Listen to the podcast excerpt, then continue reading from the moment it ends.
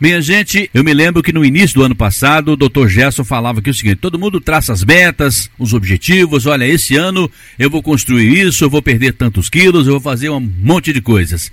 E no início do ano também as pessoas traçam metas para ir ao médico, fazer aquele check-up. Vamos conversar com o Dr. Gerson Matedi aqui no Jornal em Dia com Notícia, com aquele quadro Saúde no Ar, direto da Unimed Pleno. Médico de família, Dr. Gerson, seja bem-vindo. Muito boa tarde para o senhor.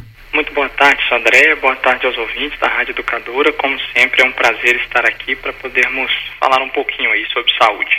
Todo início de ano é a mesma coisa. Todo mundo traça as metas para dezembro. Inclusive, aquele check-up, né, doutor? É verdade, né? Como a gente conversou aí nos últimos programas, né? Sobre estabelecer metas, cumprir metas, não esperar a virada do ano para poder botar as metas em prática. Em relação à saúde, as pessoas colocam muito a meta de em janeiro. De janeiro a março é um período que a gente mais recebe nos consultórios médicos a procura por exames de rotina, pelo check-up, enfim, onde os pacientes gostariam aí de aproveitar o momento para fazer os seus exames e para avaliar como está a saúde, se a saúde está em dia, por assim dizer. E aí a gente propôs esse tema para falarmos um pouquinho hoje sobre as diferenças, sobre os reais custos-benefícios, né, Sandré, do que a gente realmente deve fazer ou evitar de fazer. Uma meta traçada todo final de ano, difícil de cumprir, é a caminhada, né? É, e a caminhada, como qualquer exercício físico, né, é um método muito eficaz de se evitar doenças. Então, não só a caminhada, como qualquer exercício que a população planeja, que a pessoa planeja, ela deve botar em prática o mais cedo possível. E, estando em janeiro, um tempo melhor para isso não existe, né? Em que a gente planeja aí mudanças de vida financeira, saúde, mudanças sociais nas nossas vidas. E por que não botar em prática atividade física? Não é a única que as pessoas procrastinam, não, Sodré, e protelam de iniciar, não. Várias são as situações que as pessoas deixam de iniciar. Às vezes um tratamento médico, um acompanhamento psicológico, um planejamento financeiro. As pessoas planejam, às vezes chega em janeiro, não colocam em prática, né? Enfim, acabam preferindo levar as coisas no sofrimento aí, dividido a prazo, ao invés de pagar à vista, sofrer aquilo que te incomoda rapidamente e resolver o problema. Médico de família, Dr. Gerson Matedi, direto da Unimed Pleno, com aquele quadro Saúde no Ar. Dr. Gerson, mas qual que é a importância, então, desse check-up de todos nós? Mas tem que ser necessariamente no início do ano, quando muitos médicos, fora da pandemia, evidentemente, muitos médicos estão viajando, doutor? De forma alguma, Sodré, não tem período específico para realizar. Assim como toda vez que a gente fala sobre algum mês correlacionado à cor, seja aí o outubro rosa, novembro azul, falamos no último programa sobre o janeiro branco, não é só naquele mês que nós temos que pensar no rastreio daquela determinada patologia. Nós temos que pensar sobre saúde o ano inteiro. Não existe momento melhor, não. Tem que ser aquele momento em que você se sente mais confortável para ir.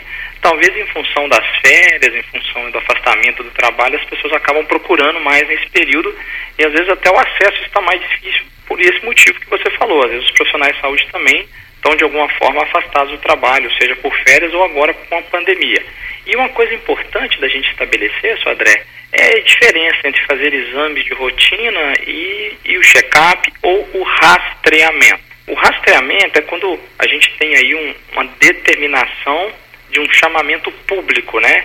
Então a gente coloca publicamente, convocando a população para fazer de uma determinada idade ou de um determinado sexo a fazer um exame específico. Então, quando a gente orienta pessoas acima de 50 anos a fazer o rastreio de câncer coloretal através da pesquisa de sangue oculto nas fezes ou a colonoscopia ou a retossigmoidoscopia, nós estamos direcionando aquilo como um rastreamento populacional de toda a população daquela idade.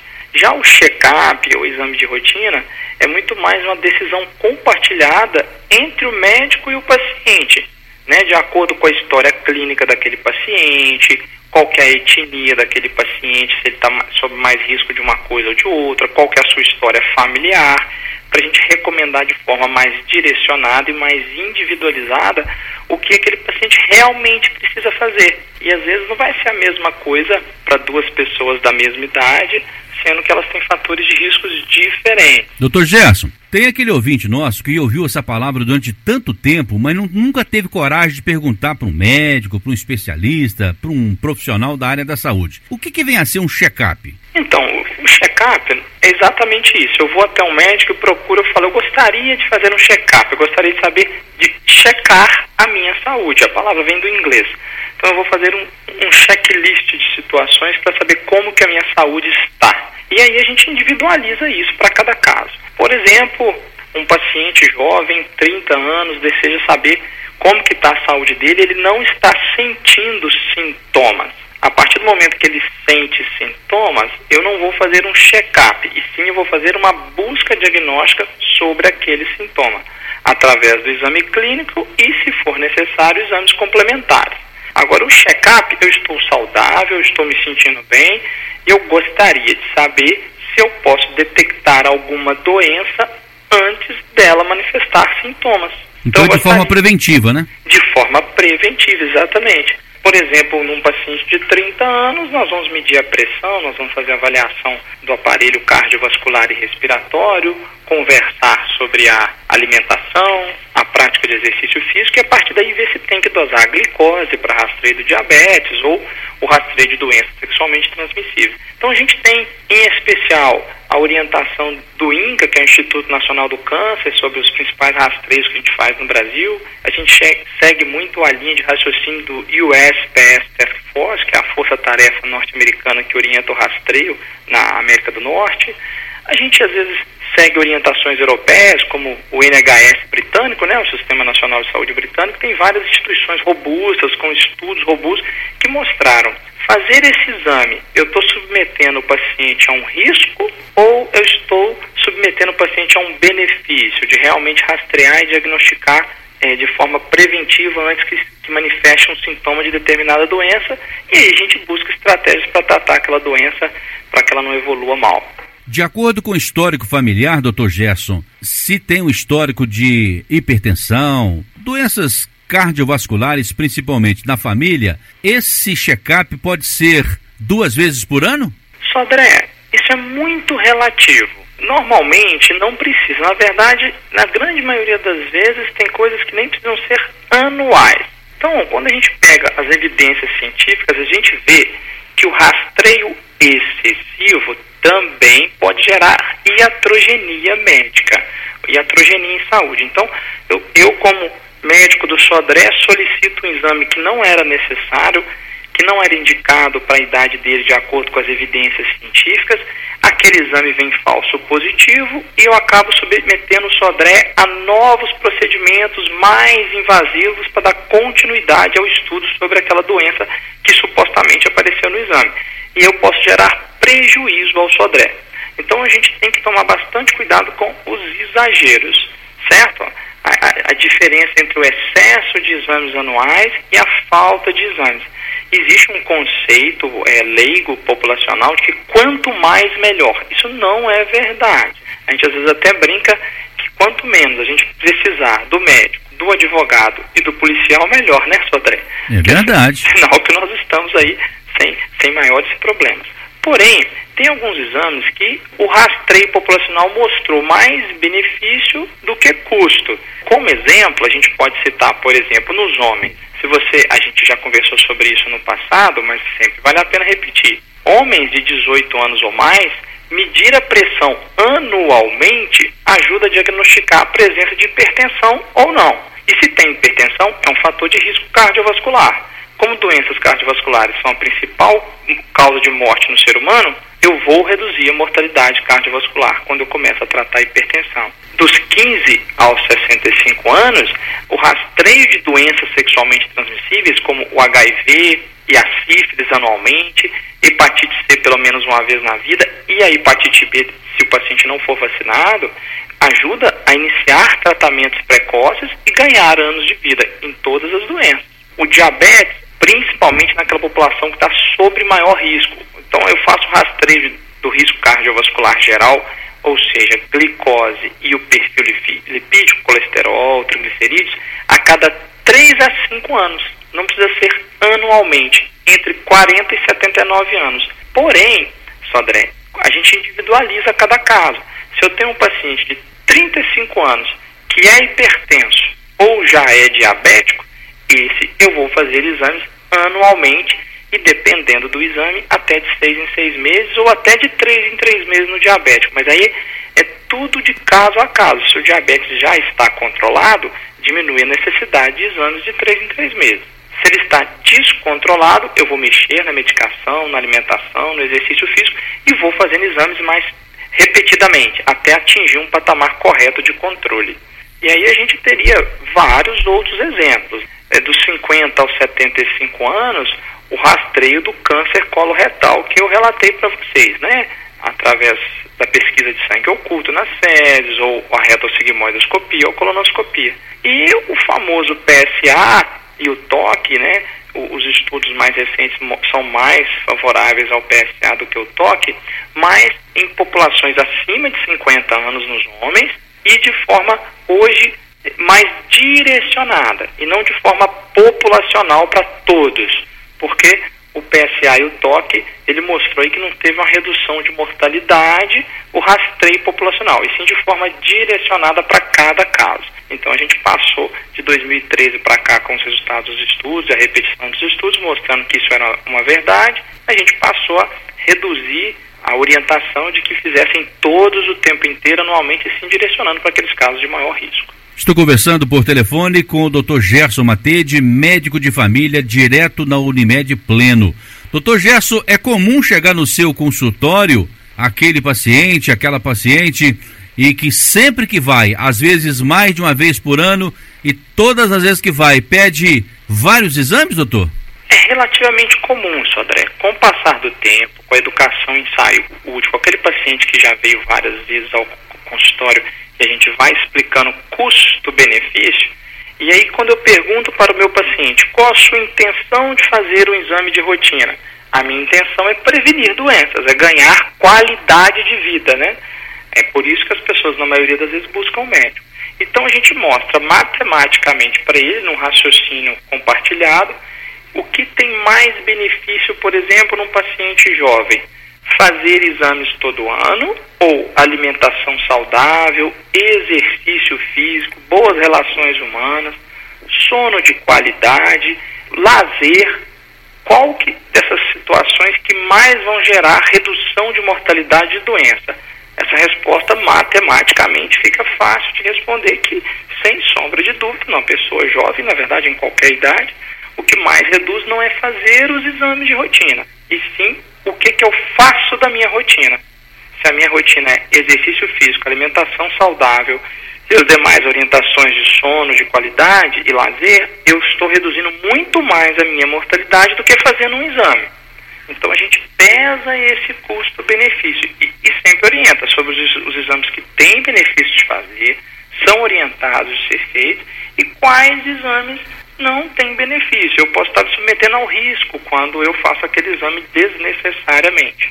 Doutor Gerson, as pessoas traçam as metas, como nós falamos aqui na introdução dessa nossa entrevista, e às vezes não conseguem por alguma razão, pode ser por preguiça, mas pode ser por excesso de afazeres, não conseguem cumpri-las. Se ficar somatizando e ficar penitenciando também, pode ser um prejuízo maior ainda, tem que procurar desencilhar dessas cobranças, eu creio, doutor. Nós temos sempre que nos enxergar como seres humanos, saber que nós temos limites, né? Nós temos um potencial enorme, mas temos os nossos limites. Então, ao invés de eu ficar preocupado com o que eu não realizei, com o que eu não produzi, eu tenho que botar em prática aquilo que eu posso fazer. Às vezes a gente até estabelece metas muito exageradas que a gente não consegue cumprir. Então, tentar cumprir as metas que são potencialmente atingíveis. A gente sempre dá o exemplo aqui do livro. Eu quero ler 10 livros por ano, 50 livros por ano. Será que não é melhor planejar 2 páginas por dia? E aquele ato é cumprido e meu cérebro fica satisfeito porque cumpriu a meta.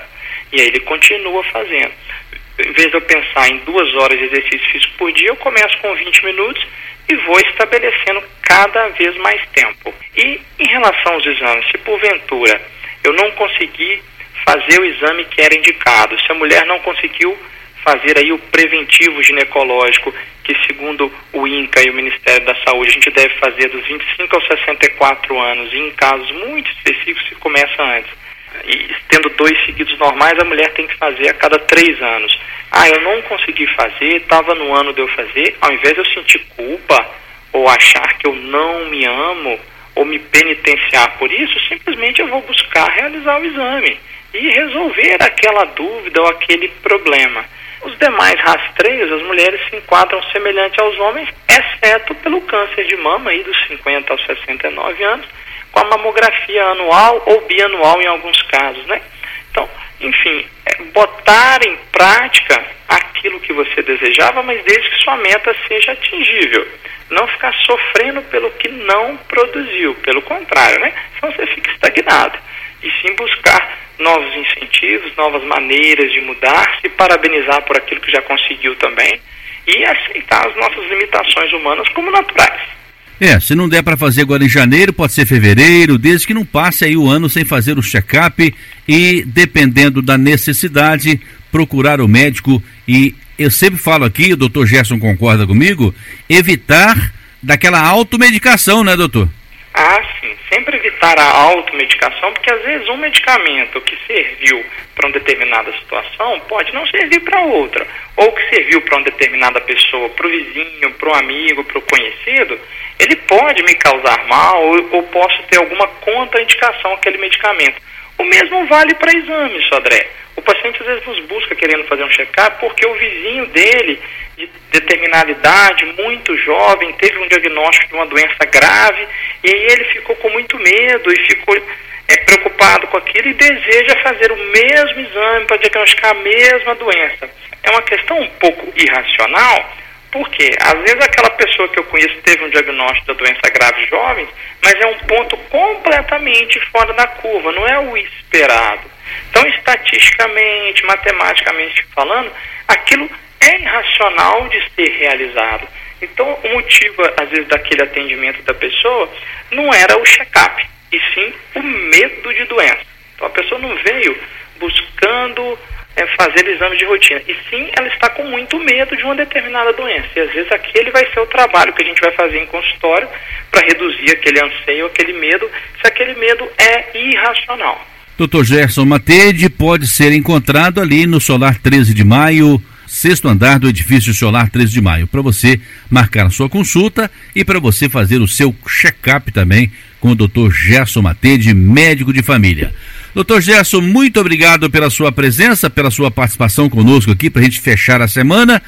E hoje falando sobre um tema dos mais interessantes, que é esse check-up aí que todo mundo deve fazer, porque afinal de contas a vida só dá uma safra e a saúde é o melhor bem que nós podemos possuir, não é, doutor?